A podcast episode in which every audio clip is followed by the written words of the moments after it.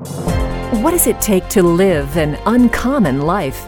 Here's Super Bowl winning coach Tony Dungy with today's Uncommon Life Challenge. Why do bad things happen? I don't know. Why did our son Jamie die? I don't know. But I do know that God has the answers. I know He loves me, and I know He has a plan for my life and for yours. We live in a lost and hurting world. Pressing on to help others who are hurting is all I can do.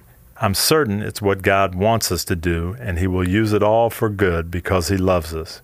God's Son died too, but God willingly allowed Christ to die on that cross so that He could restore sight to the blind, heal broken hearts, and bring His children to Him for all eternity. Tony Dungy, author of the One Year Uncommon Life Daily Challenge. Start out right each weekday with Tony Dungy's Uncommon Life Daily Devotional at twitter.com slash uncommon challenge.